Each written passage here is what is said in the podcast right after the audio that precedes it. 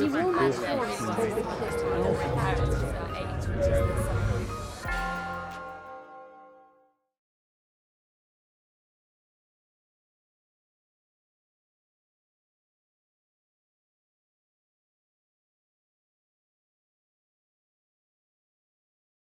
Louise Chantal. I'm the new Chief Executive at the Oxford Playhouse. We're delighted to see you, and we're absolutely delighted to have these wonderful writers here with us today as part of the Humanitas programme. As some of you may know, I've only been here 4 months, and I know I'm beginning to feel that I'm pushing it a bit to say I'm still new. You know, I'm the new Chief Exec. But actually, this is the very first time I've stood on this stage. So I'm new enough for that. Yes. So that'll do for me. The other thing that I want to say is that I went to the one of David's events on Wednesday night. And it was so exciting to see David, April D'Angelis and David Gregg, all three of whose work I've admired for a long time, doing a performance, doing an event in Oxford. And this whole programme this week, I think, has been incredibly exciting. I don't know how many of you've managed to get to more than one event, but it's just been a real privilege, and we want to thank everyone involved in the Humanitas programme for that. I look at these three writers, and without wanting to go into my own personal biography, it's a little bit like seeing my life of the last 20 years in theatre in front of me. A bit more than 20 years, actually, if I think about this. I went to... I got in a minibus from Bradford Grammar School and went to Newcastle to see the RSC production of Nicholas Nickleby, adapted by David Edgar. And it was a really formative experience. I think I was about 15, 14, and it was an event that showed me what different worlds could be created on stage and what theatre could be, and how extraordinary actors can be without great amounts of set, with sheer imagination and the power of the written word. It was an incredibly important event. I obviously developed an interest in theatre. And I remember going for the first time to the National Theatre to see Pravda and see Romans in Britain. And, you know, those were incredibly important plays by Howard Brenton, which changed my perception, and I think many other people's, of what theatre could be in terms of speaking truth to power and in terms of taking very controversial, very contemporary subjects, and really, you know, giving it a great shake. I mean, it feels like a different deferential age now to think that at the time, the Pravda was on the national news because somebody had dared to put on a play that with a character that looked a bit like Rupert Murdoch and was clearly Rupert Murdoch. I mean, we live in an age now with verbatim theatre all the time, but then it was a real event. And then in terms of my own life, I have to say that I have shared two extraordinary evenings with Bryony Lavery, one of my absolute favourite writers. We were just talking about a production we did with a wonderful touring company, Pentabus Theatre in the Midlands, and it was an outdoor production, an adaptation of Mary Webb's Precious Bane, a beautiful elegiac love story, and we did it in amazing fields, amazing stately homes. We had a community choir of 60 in each venue, didn't we? And at the end of the show, the couple who had fell in love came on a white horse. It was kind of perfect. And the other evening I spent with you, Brian, it was probably slightly less memorable, but no less enjoyable, when we both got quite drunk in New York. Oh. Yes. Yeah. That wasn't me, Louise, I don't think. It so was. I'd forgotten that, yeah. What what I love about Bryony's work is it's such an extraordinary range. You know, she does these brilliant literary adaptations like Precious Bane and like Treasure Island at the National right now, very successful. But she also has worked with some of the most iconic, younger, emerging companies over the last decade, companies like Frantic Assembly, and I've just forgotten which one, Sound and Fury for Kursk, companies that have changed the aesthetic of theatre, I think, for us all, and changed the idea of what theatre can be. So I am thoroughly delighted that our guests are here tonight. I need to just thank, and I can't see, the Humanitas, I need to tell you. The Humanitas is a series of visiting professorships at Oxford and Cambridge intended to bring leading practitioners and scholars to both universities to address major themes in the arts, social scientists and humanities. Created by Lord Weidenfeld, the programme is managed and funded by the Weidenfeld-Hoffmann Trust with the support of a series of generous benefactors and coordinated in Oxford by Torch, which is a wonderful organisation, and which is the Oxford Research Centre in the Humanities. And the visiting professorship in drama has been made possible by the generous support of Andre Hoffman. Right, I'm leaving. Thank you very much. Enjoy. Bye-bye.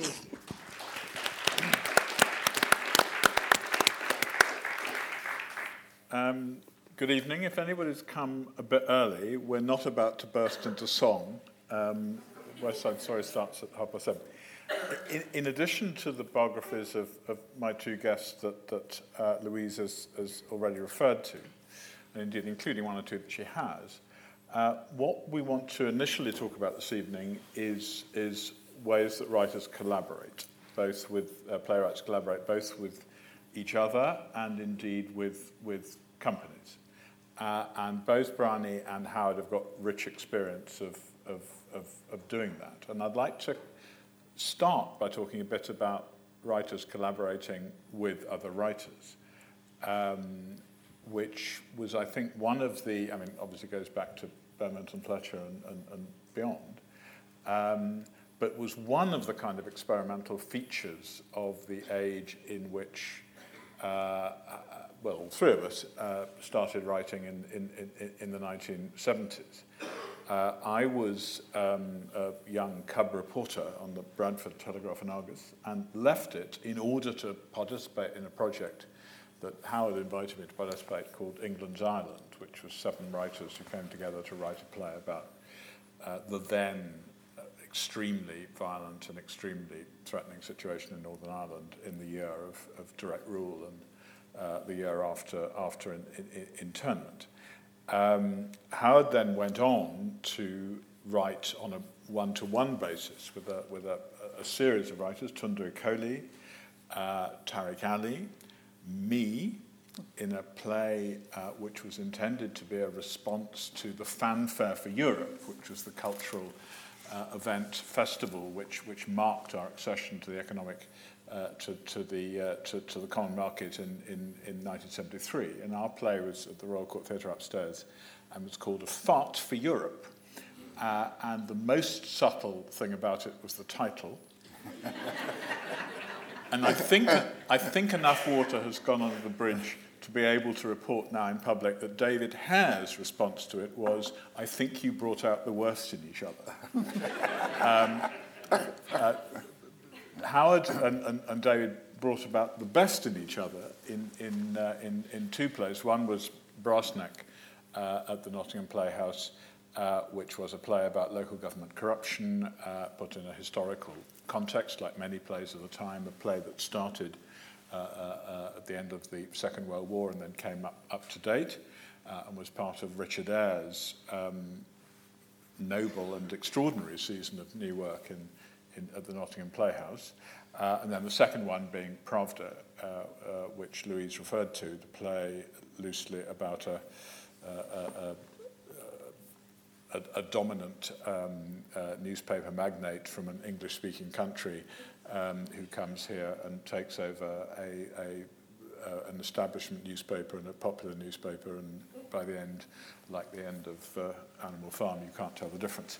So, but could I start, Howard, by asking a bit about working one-to-one with people and what, you know, what difference that makes to the proceeding of writing?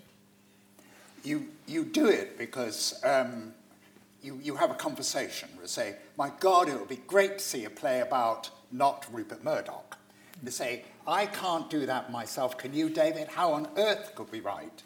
We couldn't do it individually. So we say, let's do it together. And also writing together is basically for comedy works with two playwrights, because each gag has to get by both of you. Yes. You know? And so it's not quite like being a playwright. It's more like being a showmaker. You say, I'd love to go to the theatre and see this. And so you concoct it between you. And you usually, it's best done quickly and in a rush of enthusiasm and rush of blood to the head. When we wrote Pravda, we rented a flat down in Brighton. David would drive down, I went down by train, and we stayed 3 nights a week and left the script and a typewriter in the flat. And after 3 weeks, we'd done it, you know. The first draft, we knocked it around a bit after that. But that's the spirit of collaborating on a play, to say, let's make a show we'd like to see. And it's usually comic, or it's a fire engine satirical response. Like Tariq Ali and I wrote, when Salman Rushdie had the fatwa put upon him, we wrote a quick response. It was on at the Royal Court within writing and rehearsing in a week. Again, that's best concocted together. Do you think? Now, you say you left the typewriter. Yes. Does that imply that, like England's Ireland, in which people, you know, I think there was a rule that no one individual yes. would write a scene, but we didn't write them as 7 yeah. people, that it was 2s and 3s. I mean, do you did you write Pravda and Brassneck literally line for line together, like you'd write a... Yes, sitcom. Line to line together, but one would be on the typewriter and then you'd swap. Yes. And oddly, he who is not on the typewriter was the most powerful. And why is that? Because you had to fiddle around with this ping, thing which went ping in those days, you know. Because there's something, so it's... And then you'd swap. If a joke died, you know, between you, you thought, it wouldn't go. And did you... structure it beforehand? Yes, but it was quite simple because we had a model, which is a hidden model, like we did with Brassneck. With Brassneck, the first play we collaborated on, the model was Thomas Mann's Buddenbrooks. Right. So that was hidden. You know, it's a family saga. And then I also had just read a book about the Borders. Right. So we called them Bagley, and there was Lucy Bagley. Cesare became Sydney. Right. You know, so we worked it through like that. So you have a broad model. And with Pravda, the model was Faust, right. because there's a young newspaper editor who does a Faustian deal with the not Rupert Murdoch figure, yeah, yeah. and then the establishment does a Faustian deal with him. But you say that, and it's challenging you slightly on Brassneck, which is an incredibly complicated and beautiful structure. I mean, there's lots of... the first act is a kind of chronicle, there's 7 or 8 scenes. The second act is all on one afternoon when the company that has been corruptly built up yes. goes apart and starts with the stage direction, a horse gallops onto the stage. And then Act 3 had 2 scenes, as I recollect. But, you know, it was a kind of wrought structure. I mean, it didn't feel as if it kind of just burnt out of a week. I mean, it didn't feel improvised. It felt quite well put together. No, but you knew where you were going because yeah. you had the Buddenbrooks thing, which is it's a generational story, Buddenbrooks, you know, and it's about how the second and third generation of a great business ruin the business. They're not... the son and the grandsons are not up to it. Yeah. It's a common business.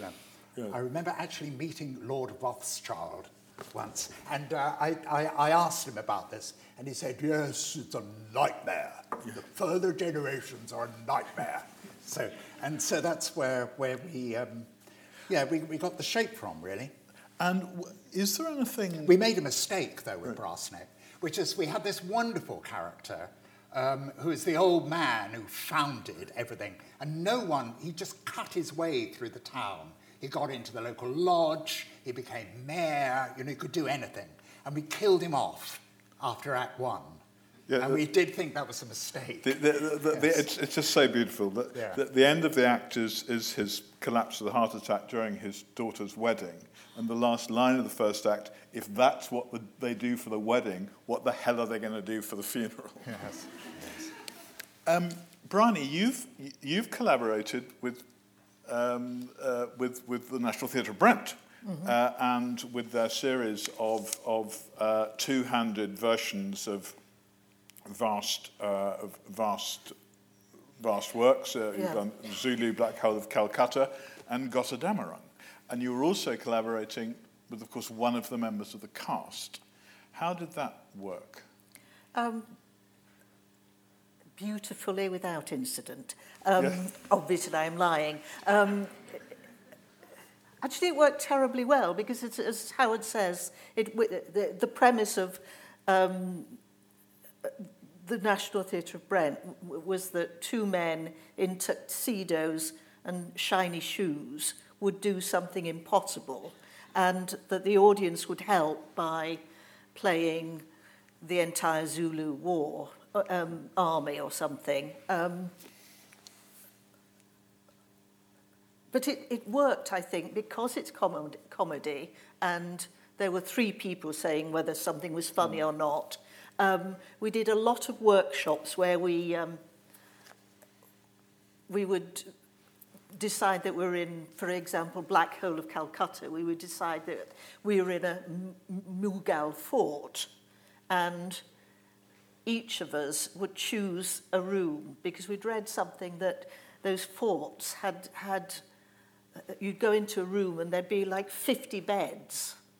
And so we all decided what we would walk in and see was in our room.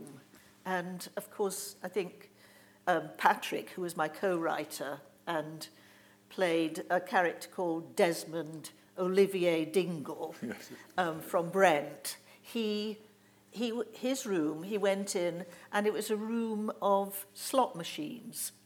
And that obviously generates wonderful scenes. But working with somebody who's going to perform half of it... Yes. I mean, did you feel you were being brought in as, you know, a brilliant, great catch technician, as it were, to, as it were, continue a tradition that had already happened? Or... Well, because the company had a sort of myth about them. They always referred to me as Miss Brown, the typist. Right. And played on the fact that I was merely typing out their great ideas.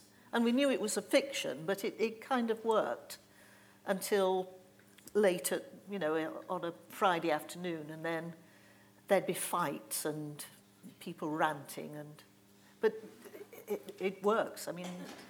You never know who's going to work as a co-writer, do you? Yeah. And did either of you feel that it was helpful to your individual writing? I mean, did either of you feel that working with somebody else... I mean, you've sort of argued that it's a very specific kind of project, but obviously it's a project, and I'd argue that, you know, Pravda is one of the, you know, important plays of the last quarter of a century, and it's being more than that now, and it's being, you know, it is revived, and, you know, it's entered the canon. But did you come? I mean, I have to say, having, you know, as I say, my first job as a professional playwright, or my first job as a professional playwright who wasn't employed at anything else, was working with Snoo Wilson and you and David Hare, and that was an extraordinary learning experience. But did you? Do you think you changed as a writer as a result of having done so much of that work? Well, it's strange collaborations. It's not really your voice. It's like a third person is present. I'm sorry, I'm getting mystical about this, but there's a kind of David Hare or it's a David Brenton or Howard Hare whose voice is play it. And it's not quite David's voice or mine. And indeed, we can't remember quite what lines we wrote. Mm. And we're saying, was that yours or was that mine? It was revived at Chichester a few years ago. And it was bewildering, saying, that was a rather good line, wasn't it? Was it yours or mine? Yeah. You see? Yeah. And so it's a very odd process. And it is very much, I won't say get pissed and do it, because we didn't do it like that, but it has that spirit to it, you know. It's like a party time. Yeah. Doing a collaboration. But it's good. I think it liberates you. The showmanship element is very good. Were you conscious? I mean, joking apart about bringing out. I mean, obviously, the opportunity is also the danger. You know, you could have two people in a room who kind of collude in thinking stuff is really funny, which is. Yes. I mean, it can go the other way. And I mean, joking apart about us bringing out the worst in each other in A Fart for Europe. I mean, did you sense that you were a corrective? I mean, did you sense, no, David, you're not going to do that thing which you always do? No, I don't think you're quite in control. I mean, with Pravda, we didn't know if it was funny or not. And when we had the final dress rehearsal, a lot of people from the theatre came in to watch it, and there was not a titter. And David Hare and I looked at each other and I thought, oh, God, you know. And then on the first preview, there was so much laughter, lines were getting lost, and the actors were like surfers trying to control the laughter, you know, on boards, you know. And we then went, like you have to do with a show that's too funny, went and suppressed laughs in it, indeed, you know, which actors can be... do very and also easily. That, because the... yes. Just. But so you're not quite in control of it. Yeah. There was another show I wrote with Tariq Ali at the Tricycle Theatre called Idly Rumours, which was a satire on the then one-year-old Blair government. And West End money came in. We were going to transfer. The actual theatre was set up. Everyone thought it was going to be great. We had about 8 previews, which were rocked with laughter. On the first night, 75 critics came into the little theatre, and it was mortifyingly bad. You know, I mean, it was just silent. And the West End money disappeared, and no one would look you in the eye, and it was awful. And you're never quite in control. Yeah. It occurs to me that working with a live collaborator is not what I do now. But I always, when I'm doing an adaptation, I always think. Yeah. I always think, like Stevenson, he's the main writer. Yeah. And I'm the assistant, and that's how I start off. But it's like All About Eve.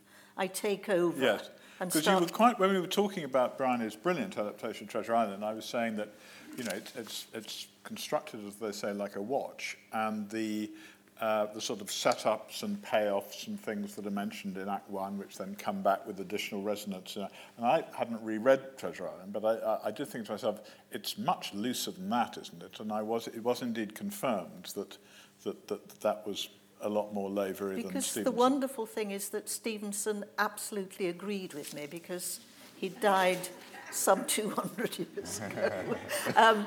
And I've adapted live... writers' books and dead, and I'd much rather work with dead writers, because it's they agree with me, you know. So you're like the director of a major British theatre through most of the latter half of the 20th century. You'd prefer to work with dead writers than live ones. Absolutely, yes. Howard, in there's one relationship which you've referred to, because obviously Tunde was a playwright, David is a playwright. Tariq wasn't. And, I mean, was that a different relationship, working with a political activist and novelist and commentator, but somebody who hadn't actually written a play before? Yes. I mean, I don't know how many I've done with him. We did a big one at the RSC about the fall of Gorbachev, about the Gorbachev era. Moscow Gold. Yeah, and we did the And the first, and in a way the most successful one, was the one about Salman Rushdie. Yes. That was the most successful, really. But no, we were aware that we were deliberately writing satires. I used to call them squibs, and Tariq said, oh, they're a bit better than squibs. But the attitude was a kind of fire engine which would go and pour petrol on something. Yes, that was what we were after. I mean, they were deliberately troublemaking little shows. We did one about Ken Livingstone when he was getting elected, called Snogging Ken. You know, they were satires. And the satires work really when the audience agrees with them. Yes, yes. And they're written to cheer up the troops, really. So we were very aware that was the attitude. Andy de la Tour helped with one. But no, Tariq's a very gifted guy. And in this country, you know, you say, well, he can't be both a political activist and a historian, which he is, and a good journalist, and a novelist, which he is, but he is, you know. He's tall poppy syndrome has been bad for him a bit, you know, so he's well capable of turning his hand to the odd scene or two. And you did it the same system, you wrote together. Yeah. And very fast. Yeah. Bryony, you and I, and Howard, perhaps to a slightly less extent but not much, worked in the 70s with small-scale collective companies, with companies that were set up with an ideology of democracy and provided, I think, some quite long-lasting challenges to the way that plays are made. I think one of the things we did was transform the atmosphere in the rehearsal room of major national companies when the actors who'd started out working for Gay Sweatshop or Joint Stock or Monsters Regiment or whoever it was, kind of, you know, it was never be the same again in the rehearsal room. I mean, did you work with those companies that you were working with in the 70s? Did you work collaboratively? I mean, did you...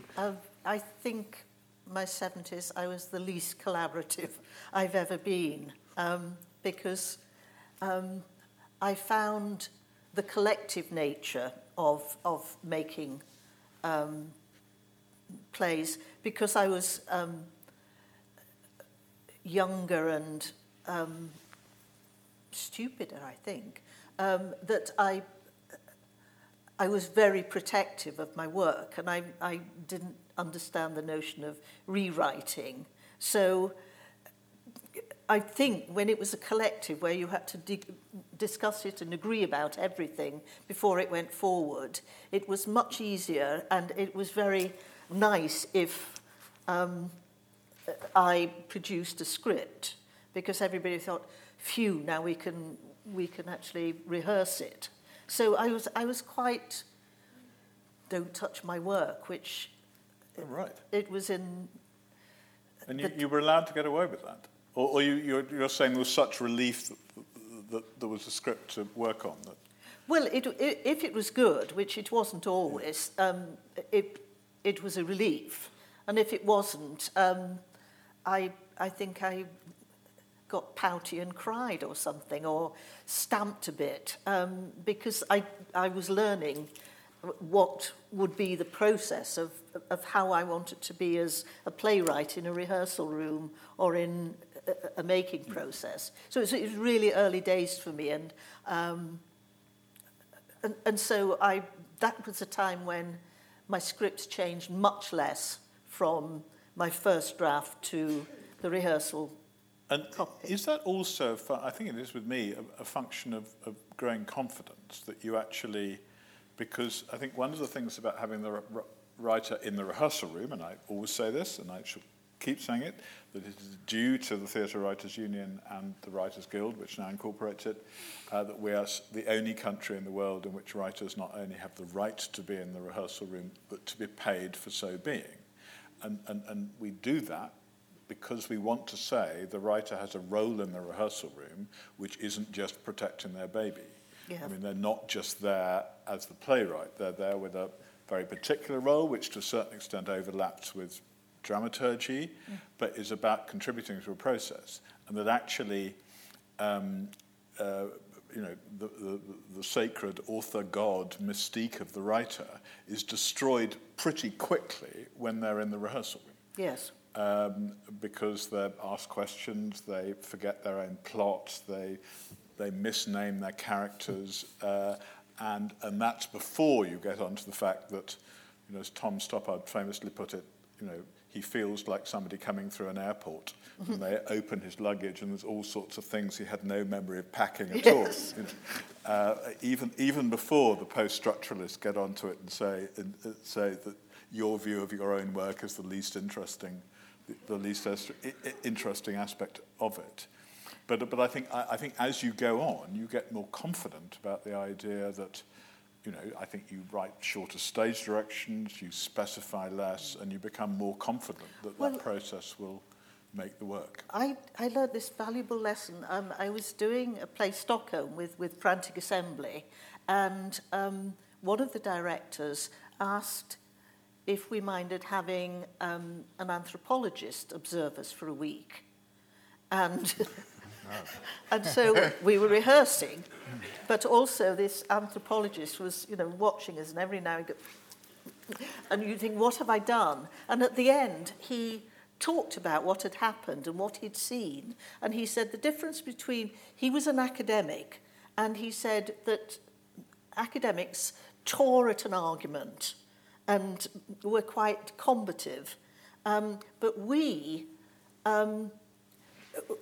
We behaved like I think the Two Kings version of Polynesia, in that we made a level playing field. It made that although there was very, very obviously 2 points of power in the room, which was the directors and the writer. The rehearsal space was about making everybody equal in what they could say or when they could comment, and that the rehearsal did this by having jokes and telling stories and talking about people they knew, because you're making something that doesn't exist. Yeah. So you have to make a room that is capable of making something invisible. And the thing I took away was that I hadn't really identified myself as a power source until the anthropologist told me. And then it suddenly occurred to me that if you just listen in rehearsal and then you go away and take that power back as soon as you start working on any rewrite of the script. And were you in the room as a writer? I mean, in other words, if you're sitting down talking about how a play is going to look, and you're talking to the lighting designer and the set designer and the director and the costume designer, then you are, it's a series of skills meeting together for a common object. There's another way of looking at it, which is, your own particular set of skills and perhaps your own particular set of concerns kind of meld into a general, into something rather like your third person. It melds into a collective theatre maker who is really none of the people who are actually there. I think the first thing you're doing, the first thing I'm doing, and I don't know if you two do, is I'm losing my attitude. I need to get rid of my attitude, and I need to listen rather than anything else. And so it is work. I mean, I want to talk about one thing before getting on to Frantic, but I think that's fascinating that Frantic is that dissolving of because we were talking earlier about do you tick each other off? Now I have to say, interestingly. The latest experience that I've had about writing collectively was with my wife, who's a playwright, and we wrote a play together, and it consisted a great deal of ticking off. I mean, in other words, I was constantly being told, "Oh no, don't do that," and this is far too long. And I know you think the great political scene, it was a community play set in the 19th century. You know, the great huge political scene is absolutely marvellous, but it goes on forever. And you know, certain tricks and tropes, which she knows obviously quite well, because she sits through a lot of the stuff. You know, she was very determined, and it did create a third writer, absolutely. And people who read it, we did write it. We wrote two scenes separately, and then we started writing the third scene, which brought characters from the two milieux together. And we never went back to writing anything individually, and it did create a third person. Talking about, I'm sorry, you're still together, aren't you? We are still together, very much so. Yeah. You know, and open for business. That would be a good mix, you and Steph, yes. One of the... sorry, it's Stephanie Darrell, if I forgot to mention, the who's just done a brilliant adaptation of Alice in Wonderland at Chester. And as we're surrounded by brilliant adapters of Christmas work. Howard, there's a whole series of ways that of models, really, of playwrights working with companies. And I think probably the most durable, but retaining, you know, their individuality and the talents and skills that they bring to it. And probably the most durable is the joint stock method, which is the method that Max Stafford Clark developed, which basically collectivized research and development. Yes. And you did it with a brilliant play about the Derby called Epsom Downs. Yeah. Talk about that a bit. Well, yes, we did. It was a play called Epsom Downs. It was set. I was to be set on. It was my idea. I took it to them, and I had to. I think they had some. They were talking some other playwrights. So first, I was auditioned. Said, so what do you have to offer? I said, well, I've got this play. I want to write this play called Epsom Downs, set on Derby Day next year or this year. No. And I then got the word saying, yes, we want to do your play. So what we did then, you go first, the first thing you do is to go to do research. We went around, we talked to trainers, doors open for us. Howard, you know? Who's the we at this point? The whole company. Right, so it's the company of actors. There were 8 actors. And it's the company of actors who's going to do the play. Yeah. And all 8 of us, or at least who was available, will go off. We talked to famous trainers, jockeys. We went racing in rehearsals. And then you start improvising material. And I'll come in each day saying, scene about this or what? And they'd improvise it. It was very messy, it was very broad, right? There were Max Stafford Clark, who's a bit of a devil, Max, you know, he had betting breaks. So the actors would go off to betting shops, put bets on, you know, and they were tot up at the end of the week, you know. So that was a whole particular research period.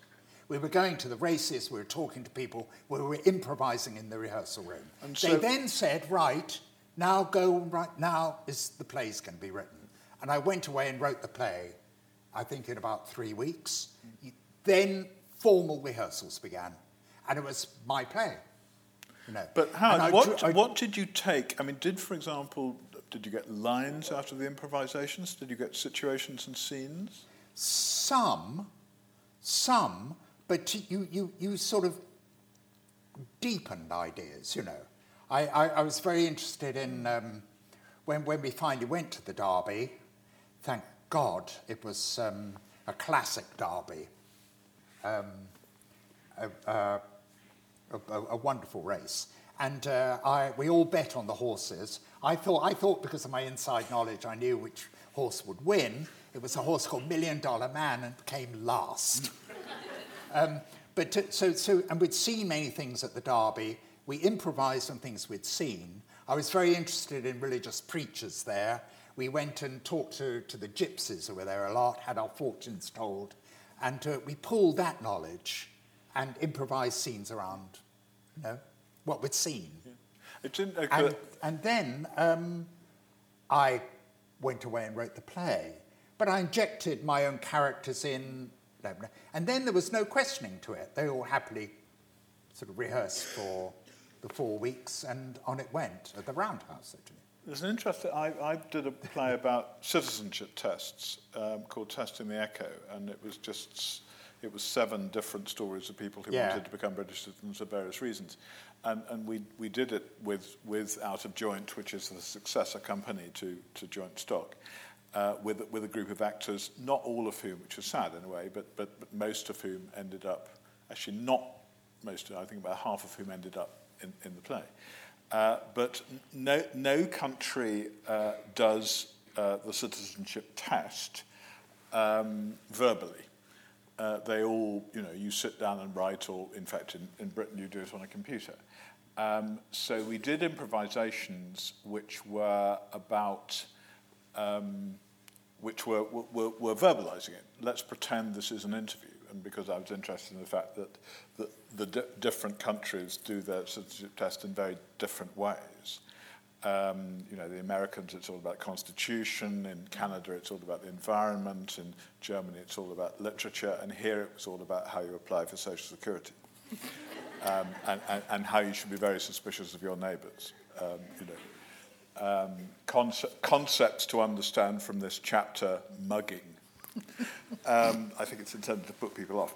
But actually, by embodying the questioner, by acting the questioner, which one was never going to use in the play because it's not like that, you were, of course, creating what would happen if you embodied the text as a person, which then became very important, that, as it were, the English citizenship became a character. In the same way, you may not remember in England's Ireland, when the British troops, before the British troops were allowed to fire on anybody, they had to look at a yellow card. Yes, I remember. And the yellow card was the list of reasons why which you could fire. And there's we embodied the yellow card as a character. As you in Churchill play embodied Black Dog, which was Churchill's word for his own depression. So actually, it was this particular example was brilliant for me because it gave me a great idea. It actually gave me a sort of spirit and a character, but from an improvisation that I was never directly going to use. Yes. And I mean, did you feel that you were taking it's your idea, as you say, your idea back from the actors in order to... No, I found that we made a huge landscape, populated landscape, full of insights, characters, strange things, would have made it all together. And that it was my job as playwright to make the play of that landscape. Right. And then they accepted it. They were, it was a wonderful company. They were in a deep Maoist phase then. Good. And the idea was they would all have equal parts. And they actually counted the lines. So there were 8 actors. I wrote 6 parts for each of them. So there were 48 characters. And they actually did go through saying, well, that's a very strange development of Maoism, really, yes. If you do a community play, which is the form of play that I did with Steph, where you've got 100 characters and 100 actors, and they're not all going to be as good as each other. But the principle is that you have, everybody has one line in Act 1 and one line in Act 2. Yes. If there's 100 of them, that's 200 lines before you've told a word of the story. But this thing of the first process, and what we were talking about, you were talking about what happens in a rehearsal. There's a strange thing, it's difficult to communicate, when rehearsals go well, mind you, this is, that something begins to grow in the room and in everyone's mind, and it's called the production. Yes. And it's true that you each have very, someone does the sound. I always think I'm there to protect the text, and if a line isn't working, you ask, is it the actor's fault or is it mine? If it's mine, I go to the director and say, I've got to do something about mine. But then You begin to be, the actors will start talking to you, and you move out from the text. And this whole thing is growing, you know, in a sense. And then you say, is it working, is it not? And a general sense of that run-through was good, that was bad. You can't actually tell why, but the collective sense that's built in the rehearsal room is very, very strong, isn't it? And yes, I think what happens is... It seems to have a colour and a feel and... Yes, sometimes people say, oh, it's week three. What I always notice is that sometimes as soon as... that it's piecemeal to begin with. Yeah. And it feels fake and odd.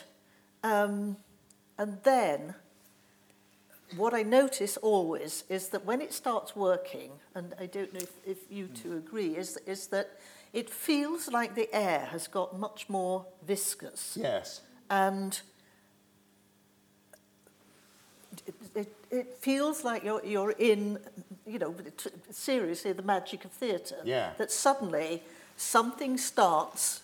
It's what we were talking about, I was saying about the invisible, that suddenly this structure that you've made suddenly starts carrying it, everybody and everything.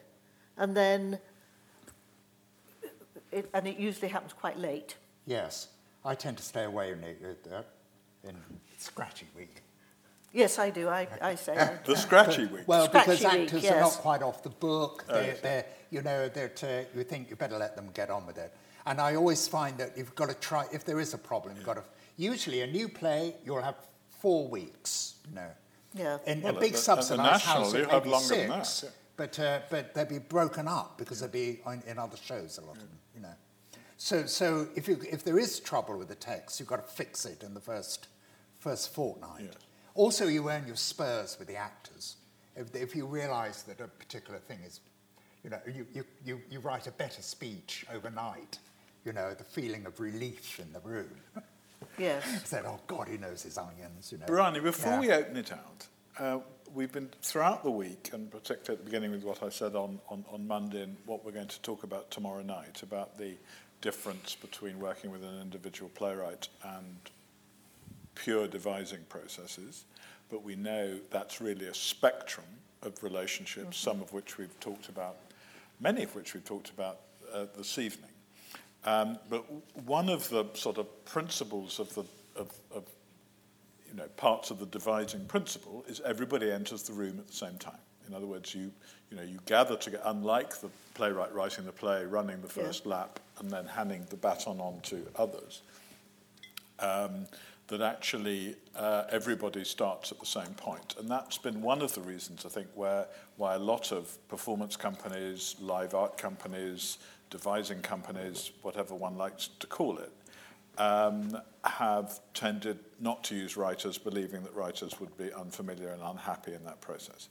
Now, you've been a pioneer in working with at least two companies who had previously been associated with not using a writer. And one is Sound and Fury, for whom you wrote Kursk, which was a play about a submarine, and the other was with Frantic Assembly, with whom you've written 3 plays. Talk about that process. First of all, I'm not a pioneer with Frantic Assembly, because their raison d'être is they commission a playwright, always have. Oh, so, right. So before me, it was Mark Ravenhill did the wonderful Pool No Water, and Abby Morgan, and I can't remember what it was called, but they always do that. But Frantic Assembly for me was you know, one of those wonderful epiphanies where you think, oh, I understand something that I didn't. And Frantic Assembly are, you know, they are a physical company that use words. And I went in, and there was a 2-week workshop with the first time, and there were 2 dancers and 2 actors, and they just made them do things like they do dangerous bed. And they'd say, well, you have this much space and you're in bed and you... and just explore it. And of course, it immediately, to me, looked like a couple in a bed having a hard time because they invaded each other's spaces. And the dancers invaded it quite balletically, and the actors invaded it quite characterfully. And I went away, I think, it's, you know, in the first week of the workshop, and I thought... And this is before, and I think a subject's been decided on? The subject was, it was called Stockholm, and it was about Stockholm syndrome in a relationship, in a very airless relationship. But you hadn't written any text yet? This was, no, but I went away immediately because I was so fired up. And what I did was I wrote... the text version of what they'd shown me, and took it back, and of course it didn't work. And the big revelation that I made was that if you're doing physical work, if you're writing for physical theatre, both the text and the physical theatre want to occupy the same space, which is in the centre, in the limelight, and then. I had to go away, and I just did. I watched for 2 weeks. And so, what I mean, does that just mean writing less? Does it mean that you're leaving space for other things to occur? I mean, what does that actually mean in terms of the writing? It means, I think, that because it's the only way I can do it is I go away and write something and come back and then try it, which I've done each three times I've worked with Frantic. But one has to decide that the best version has to win. If there's, you know, if it's served best by text, then that happens, and the physicality has to retreat. And if it's served best by physicality, which then and are those decisions made in the rehearsal room? I mean, you enter with a scene between the couple. I mean, I think you once told me there's a scene which you decided to abandon because the best way of writing it was to write a stage direction. They eat each other. Yes. But in that it's obviously, you know, is this like, you know, a musical? Is this best served by a song, or is this best served? But you're talking about something. Well, I've had three different. You're saying you wrote scenarios more. No, you wrote dialogue. No, because I can't do that. I find it impossible because we have to have the structure we think we're using. Yes. And we have to, you know, make the vase. We can't do. Vast pieces. It has to be the full thing, but some of it may get changed. And I've had three different experiences. The first one, I wrote it and we hardly changed a thing. The second one, it was called Beautiful Burnout, and it was about boxing. And I wrote a really good boxing bout done through... people saying what was happening, right? Which is now at the back of the drawer because the boys, as I call them, Scott and Steve, said we're just going to do it without words. And you say the boys, and I thought, is that the actors? How much? I mean, you do. I mean, Scott and Steve are absolutely associated. I mean, Frantic is their company, and their. You know, that's the brand, as it were. I mean, how much were you taking also stuff from the actors, or was it Scott and Steve saying, let's try this, and then we'll choose which bits go in? I mean, how collective did it become? Somehow in the physical stuff they set up, I see stories. It's pure creative gold. So it looks like an improvisation. You you use it like an improvisation, and it will trigger a story for you. Well, exactly, yeah? Yes, but it's an improvisation which is mostly movement and dance. Yes, and, yes, I understand and, that, and, yeah. And which I find wonderful, because the words start filling my head. And there was, I think, the third play, The Believers, which is sort of quite a conventional notion. I mean, it's two couples who get thrown together by the weather. What? And then something terrible happens. Well, yes. There's a lot of story in it. Yes. I mean, there's more story in it than there is in Stockholm, I would, that's true. I would venture. And it was rather marvellous to see a physical theatre piece in which the story was so prominent. And I wonder, did they feel that's what they wanted? That they wanted some. I mean, you were saying you provide narrative. Is that something that both they and you felt is the role of the writer? No, I all I can say about the role of the writer is it's providing what one believes is the structure. And I don't even know if that's story, and a notion, because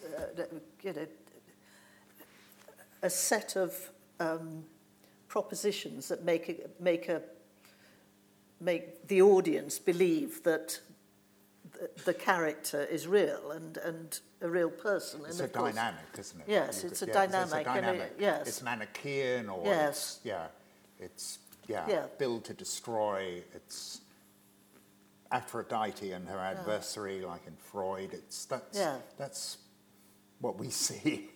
Yeah. And so both of you are saying, I think, the same thing. That, I mean, both of you look at the work that's presented to you, which might be before you write in a workshop, or might be during the same process, or a bit of both. Yeah. And you kind of see patterns in that work that can contribute to the creation of a whole thing. Yeah. And that's in a simple way, like I remember with the Epsom Downs, they were doing an improvisation of two preachers and how they preach. And I suddenly knew, I didn't tell them, I knew. I said, he's an alcoholic, he's going to lapse in the play.